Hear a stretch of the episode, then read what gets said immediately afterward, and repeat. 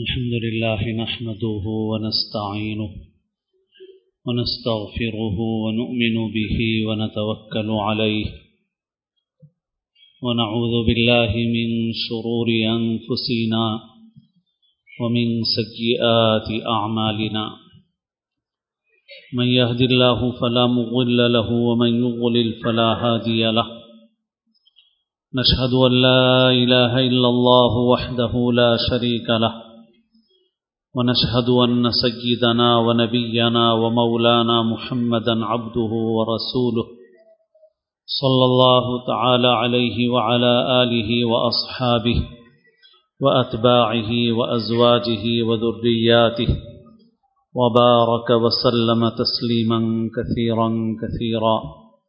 أما بعد. قابل احترام بزرگوں عزیز دوستوں اور ساتھیوں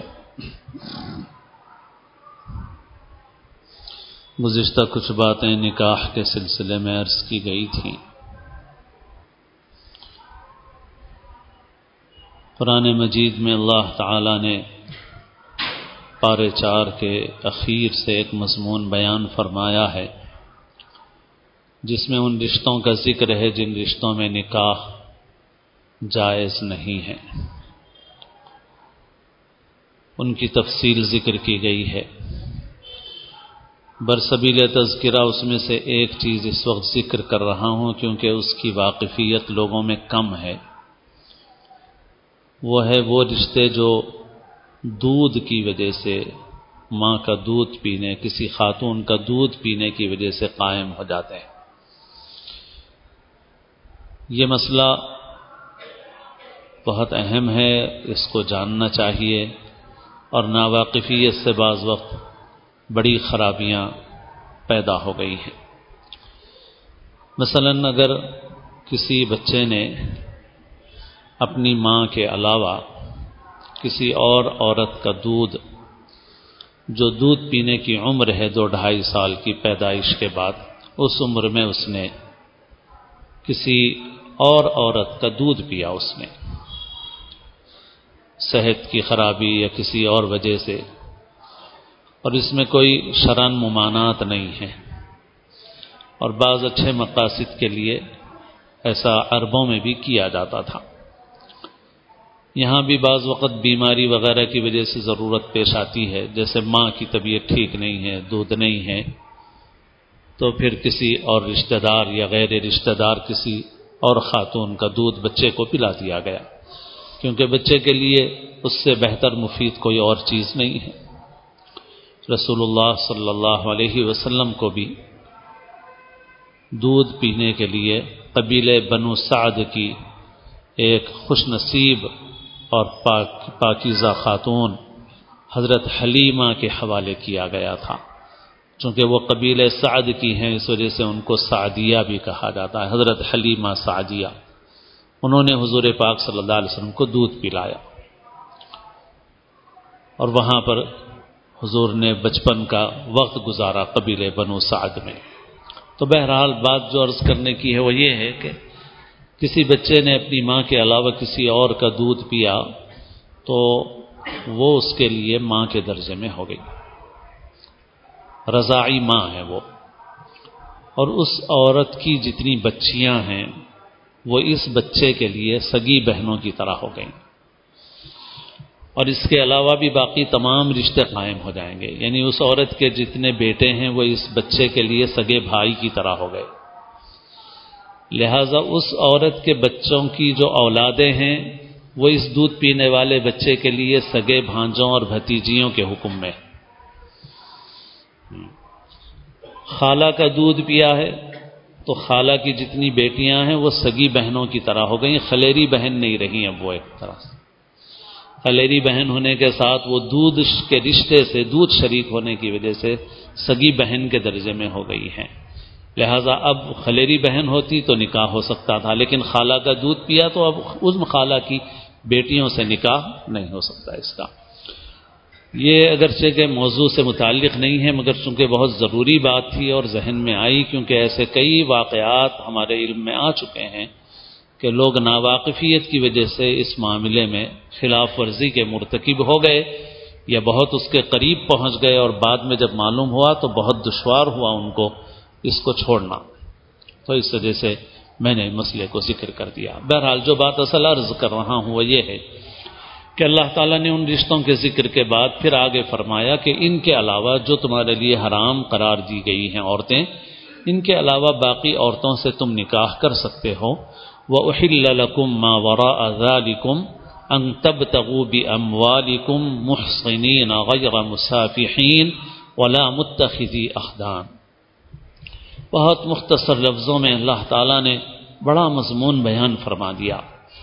کہ ان کے علاوہ تم جن عورتوں سے چاہو تم نکاح کر سکتے ہو۔ انتب تغوبی اموالکم تمہارے لیے حلال کیا گیا، اس کے علاوہ دیگر عورتوں کو۔ اس طرح سے کہ تم اپنے مالوں کو خرچ کر کے، مالوں کے ذریعے سے ان عورتوں کو اپنے نکاح میں لے آؤ۔ تو گزشتہ بھی یہ بات عرض کی جا چکی ہے کہ اللہ نے مرد کو جو فضیلت دی ہے وہ بیما ان فقوم ان ام کہ مرد مال خرچ کرنے والا ہے۔ ہمارے معاشرے میں جو بگاڑ ہیں، بنیادی دیکھیے، بار بار کوئی بات کہی جاتی ہے تو یہ نہ سمجھا جائے کہ بھائی بس ایک ہی بات دہرائی جا رہی ہے۔ بات اصل میں یہ ہے کہ جب تک ہم اصل جو بیماری کی جڑ ہے، اس کو ہم جب تک دور نہیں کریں گے، اس وقت تک دوسری چیزیں فائدہ نہیں پہنچائیں گی۔ اگر کسی کے جسم میں خون کا فساد ہو گیا ہے اور اندر خون میں بیماری پیدا ہو گئی ہے، تو آپ مرہم لگائیں تو وقتی طور پہ زخم کم ہو جائے گا، کچھ دنوں کے بعد پھر ابھر آئے گا۔ ایک جگہ کم ہوگا، دوسری جگہ ابھر آئے گا۔ آپ بہت خوش ہو جائیں گے کہ کسی ڈاکٹر نے بہت اچھا کریم دے دیا صاحب۔ دو دن میں، چار دن میں کم ہو گیا، مگر بعد میں معلوم ہوا کہ بھائی دوسری جگہ ظاہر ہو رہا ہے وہ۔ تیسری جگہ ظاہر ہو رہا ہے، یا ہر طرف سے بند کر دیا تو اس کا اثر کسی اور طرف ظاہر ہو رہا ہے، کوئی اور بیماری پیدا ہو رہی ہے اس کے نتیجے میں۔ تو جو ماہر طبیب ہوتا ہے، وہ کیا کرتا ہے؟ وہ وہ اس دوا کو دینے کی کوشش کرتا ہے۔ وقتی طور پہ مرہم ضرور دیتا ہے، مگر ساتھ ہی ساتھ وہ دوا دیتا ہے جس سے اس کے خون کا بگاڑ دور ہو۔ خون کا فساد دور ہو گیا تو اس کی مستقل بیماری ختم ہو جائے گی۔ کئی برس پہلے ایک ڈاکٹر صاحب نوجوان ہمارے ہی مسلی تھے اور پڑھنے کے بعد کہیں اور جانا چاہ رہے تھے، میں نے پوچھا بھائی یہاں پریکٹس کیوں نہیں کرتے آپ؟ تو کہنے لگے کہ بھائی یہاں بہت مشکل ہے، ہم لوگ اس طرح کی جنرل فزیشین کے طور پر پریکٹس کریں۔ اس وجہ سے کہ بہت سے ایسے ڈاکٹرز ہیں جو ایسی گولیاں لوگوں کو دیتے ہیں جن سے جلدی بخار کم ہو جاتا۔ ہے تو لوگ سمجھتے ہیں وہ سستا بھی ڈاکٹر ہے اچھا بھی ڈاکٹر ہے، جلدی بخار کم ہو جاتا ہے۔ مگر وہ گولیاں ہم نہیں دے سکتے، کیونکہ ہماری، ہمارے علم کے مطابق وہ گولیاں وقتی طور پہ تو انسان کے بخار کو کم کر دیتی ہیں، مگر انسان کے لیے مستقبل میں بہت نقصان دہ ہوتی ہے۔ تو اب ایسی جگہ پہ علاج کرنا دشوار ہے، علاج کا صحیح طریقہ نہیں اختیار کرتے لوگ۔ تو بہرحال بیماریوں میں جیسے یہ حال ہے، ویسے ہی یہ روحانی بیماریوں کا معاملہ ہے۔ اس لیے آپ اگر مرہم سے خوش ہیں، تو پھر تو آپ کے سامنے کچھ عرض کرنے کی ضرورت ہی نہیں۔ اور اگر آپ یہ سمجھتے ہیں کہ صرف مرہم کافی نہیں ہے، جو بیماری اندر ہے خون میں، وہ ختم ہونا چاہیے۔ تو جو بات بار بار عرض کی جا رہی ہے آپ کے سامنے، آپ اس کی اہمیت کو محسوس کیجیے۔ اور یہ مت سمجھیے کہ کسی کے اوپر کسی چیز کا جنون یا دیوانہ پن ہے، کہ صاحب ہر وقت اسی چیز کو ذکر کر رہا ہے۔ میں سچ عرض کر رہا ہوں آپ سے۔ بہت درد سے عرض کر رہا ہوں آپ سے، کیونکہ جو لوگ ماشاء اللہ دیندار سمجھے جاتے ہیں، وہ بھی اس جڑ کو اکھاڑنے کے معاملے میں اتنے سرگرم نہیں ہیں جتنے ہونے چاہیے۔ جڑ ختم کیجیے آپ۔ جب تک آپ جڑ ختم نہیں کریں گے، اس وقت تک حل نہیں ہوگا۔ ہمارے معاشرے میں بنیادی بگاڑ جو گزشتہ بھی عرض کر چکا ہوں میں آپ سے کہ خرچ کی ذمہ داری شریعت نے مرد پہ رکھی ہے، ہم نے عورتوں پہ ڈال دی ہے۔ ذمہ داری اللہ نے فرمایا وہ اہل ما ورا ازادم ان تب تغوبی اپنے مالوں کے ذریعے سے تم نکاح میں لاؤ۔ اور یہ مضمون ایک آیت سے نہیں، اور کئی آیتوں سے مستمت ہوتا ہے، معلوم ہوتا ہے۔ وہ آت النسا اور صدقات نشلا عورتوں کو ان کا مہر خوش دیدی کے ساتھ ادا کرو۔ پھر آگے اللہ تعالیٰ نے فرمایا کہ تمہارا یہ نکاح کرنا پاک دامنی کے لیے ہو۔ عفت تہارت اور پاکیزگی حاصل کرنے کی خاطر ہو۔ بدکاری کے لیے نہ ہو، محض نفسانی خواہشات پوری کرنے کے لیے نہ ہو، اور چوری چھپے دوستیاں نہ ہوں۔ ان تب تغو بھی اموالکم محسنین غیر مسافین ولا متخذی اخدان۔ ہمارا دین یہ چاہتا ہے کہ نکاح کی یہ ضرورت، یہ تقاضا انسان جو فطری تقاضا ہے، انسان اس کو آسانی کے ساتھ اس تقاضے کو پورا کر سکے جائز اور اچھے طریقے سے۔ اگر یہ ہمارے معاشرے میں آسان نہیں ہوگا، تو برائیاں ضرور پیدا ہوں گی۔ ہم برائیوں کا رونا روتے رہیں، اس سے حل نہیں ہوگا۔ حل اس وقت ہوگا جب ہم نکاح کو آسان کریں گے۔ حضرت عمر رضی اللہ تعالی عنہ کے زمانے میں ایک مرتبہ قحط پڑا، شدید۔ تو شدید قحط میں ایک شخص چوری کرتا ہوا، پکڑا گیا اور چوری کی اس نے غلہ، کھانے پینے کا سامان۔ حضرت عمر رضی اللہ تعالی عنہ کے پاس لایا گیا۔ حضرت عمر نے اس کو ڈانٹ ڈپٹ فرمائی، مگر اس پر جو سزا جاری ہوتی ہے شرعی اعتبار سے سزا جاری نہیں فرمائی۔ سزا جاری نہیں فرمائی۔ اور فرمایا کہ چونکہ قحط کی صورت حال ایسی ہے کہ اس کی وجہ سے لوگ بھوک کے مارے پریشان ہیں غلے اناج کے لیے، ایسے میں اس نے چوری کی ہے تو اس کے اوپر حد جاری نہیں کی جائے گی۔ آپ اس سے دین کا مزاج سمجھیے۔ اور یہ اشارہ آپ کے لیے کافی ہونا چاہیے۔ شریعت نے ایک شادی شدہ اور غیر شادی شدہ دونوں کی سزاؤں میں فرق رکھا ہے۔ اگر بدکاری کا معاملہ سامنے آئے دونوں کی سزاؤں میں فرق ہے۔ دونوں کی سزا میں فرق کیوں ہے بھائی؟ گناہ ایک ہی ہے، جرم ایک ہی ہے۔ اور شادی شدہ، غیر شادی شدہ میں وہ جو عام فہم الفاظ ہوتے ہیں، وہ بول رہا ہوں، باقی اس میں کچھ فقہی اعتبار سے تفصیل ہے۔ یعنی جس کو جائز مواقع حاصل ہوں، اس کے لیے سزا الگ ہے، جس کو حاصل نہیں ہے، اس کے لیے سزا کم ہے۔ تو مطلب یہ ہے کہ شریعت ہم کو یہ نہیں کہتی کہ بھائی ہر ایک کو آپ فرشتہ بننے کی تعلیم دو۔ نہیں، شریعت۔ اللہ نے انسان کو انسان بنایا، فرشتہ نہیں بنایا۔ فرشتے میں برائی کی طرف میلان نہیں ہے۔ گناہ کا تقاضا نہیں ہے، بھوک اور پیاس نہیں ہے۔ نکاح کے تقاضے نہیں ہیں فرشتے میں۔ انسان ایسا نہیں ہے۔ آپ انسان کو ایسا بنانا چاہیں اور ویسی تعلیم دیں تو آپ آپ اپنی عقل چلا رہے، اللہ نے ایسا دین ہم کو نہیں دیا، اللہ کے نبی صلی اللہ علیہ وسلم نے ایسا دین ہم کو نہیں دیا۔ سماج کی یہ ذمہ داری ہے کہ سماج نکاح کے جائز راستے کو آسان کرے، آسان رکھے۔ اگر سماج اس ذمہ داری کو پورا نہیں کرتا تو پورا سماج ذمہ دار ہے۔ پورا سماج ذمہ دار۔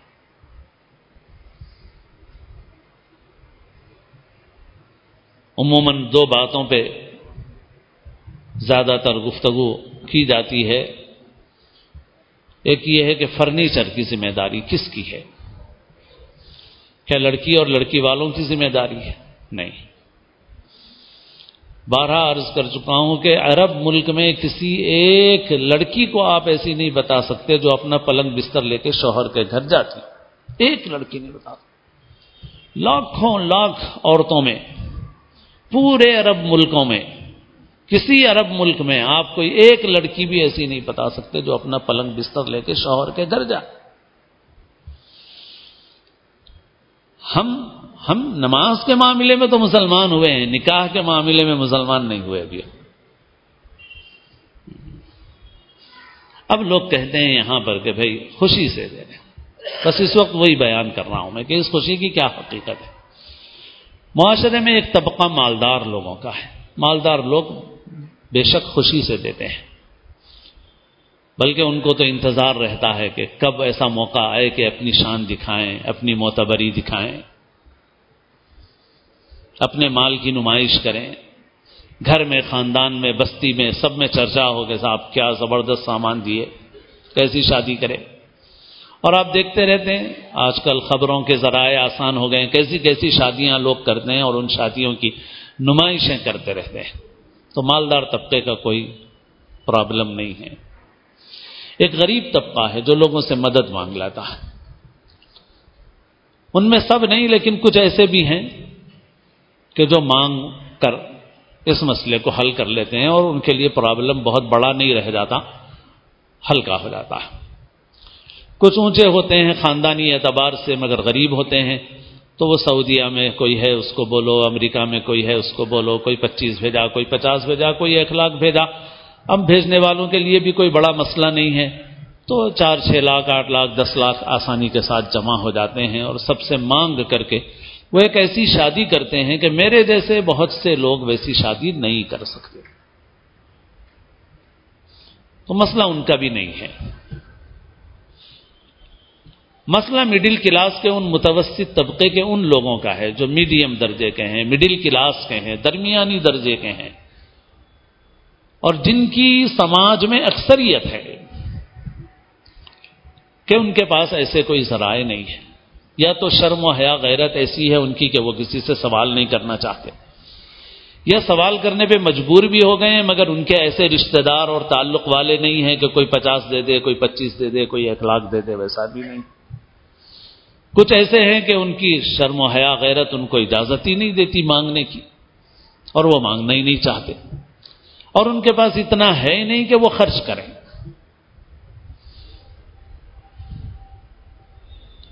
اگر آپ یہ کہتے ہیں کہ یہ لوگ بھی خوشی سے دے رہے ہیں تو آپ غور فرمائیں، نظر ثانی فرمائیں، اپنے اور اللہ کے درمیان معاملے کو رکھ کے غور کریں۔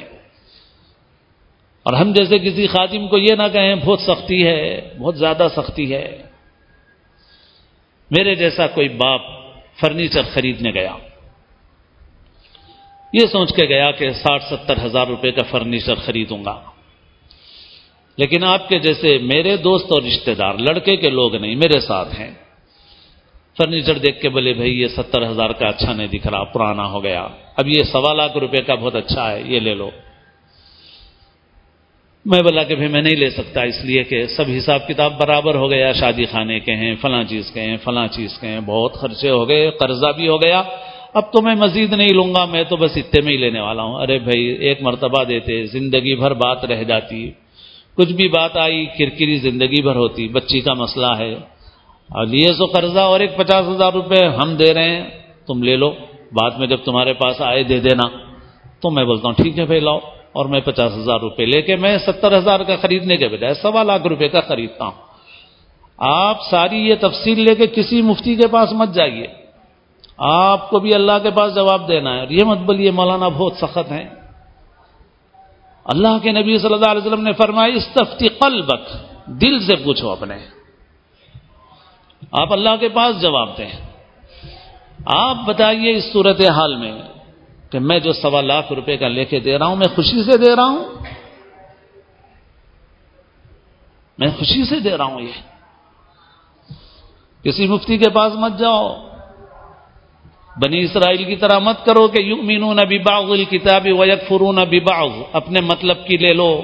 وہاں جا کے فتوا پوچھو، وہاں جا کے مسئلہ پوچھو۔ مسائل جو حال ہوتا ہے، اس کے اعتبار سے حکم لگتا ہے۔ حال تبدیل ہو گیا، حکم تبدیل ہو گیا۔ حال میں نے آپ کے سامنے رکھا ہے۔ آپ بتائیے کہ میں یہ سوالات کا خوشی سے دے رہا ہوں۔ میں اللہ کے گھر میں کہتا ہوں آپ سے کہ متوسط درجے کے جو باپ ایسی صورت حال کا شکار ہیں، وہ باپ اپنی مجبوری سے ضرور کہتا ہے کہ میں خوشی سے دے رہا ہوں۔ وہ ایک بار نہیں، ہزار بار کہتا ہے آپ سے۔ مگر اللہ کے گھر میں اللہ کی قسم کھا کے کہہ سکتا ہوں کہ وہ خوشی سے نہیں دیتا ہوں۔ وہ مجبور ہے وہ۔ اور اگر اس کے گھر میں ایک نہیں، چار چار بیٹیاں ہوں، کہاں سے کرے گا وہ؟ کھانا کہاں سے کھلائے گا وہ؟ لاکھ، ڈیڑھ لاکھ کا فرنیچر لے، دو چار لاکھ کا کھانا کھلائے، کہاں سے کھلائے گا؟ میرے دوستو، جو حالات امت کی بیٹیوں کے سامنے آ رہے ہیں، اس پہ جتنے لوگ تبصرے کر رہے ہیں تذکرے کر رہے ہیں وہ خود اپنے عمل کا جائزہ لیں کہ ہم ان معاملات میں کتنے مضبوط ہیں۔ اگر ہم ان معاملات میں مضبوط نہیں ہیں تو تذکرے تبصرے چھوڑ دیجیے، غم افسوس کی نمائش اور ڈھونگ چھوڑ دیجیے۔ واٹس ایپ پہ فارورڈ کرنا چھوڑ دیجیے۔ غیر مسلموں کے ساتھ جاتی ہوئی بچیوں کی خبریں دینا چھوڑ دیجیے، کیونکہ مجرم ہم ہیں۔ آج ہم نے پورا بوجھ لڑکی وہاں پہ ڈال دیا۔ لڑکیاں محنت کر رہی ہیں، لڑکی کا باپ بوڑھا بھی ہو جائے، کمزور بھی ہو جائے، تب بھی محنت کر رہا۔ اور ہمارے لڑکے آوارہ اور نکم میں بن کے چیٹنگ کر کے پاس ہو کے، جھوٹی ڈگریاں لے کے، اسم نویسی میں بایو ڈاٹا میں جھوٹ لکھ کے اور گاڑیوں پہ آوارہ گردی کرتے پھر رہے ہیں۔ ان کو کوئی فکر ہی نہیں ہے۔ ان کو حرام کا ملنے والا ہے۔ لڑکیاں محنت کر رہی ہیں، لڑکیوں کے باپ محنت کر رہے ہیں، خون پسینہ ایک کر رہے ہیں۔ اور یہ لڑکے یہ آوارہ گردی کرتے پھر رہے ہیں۔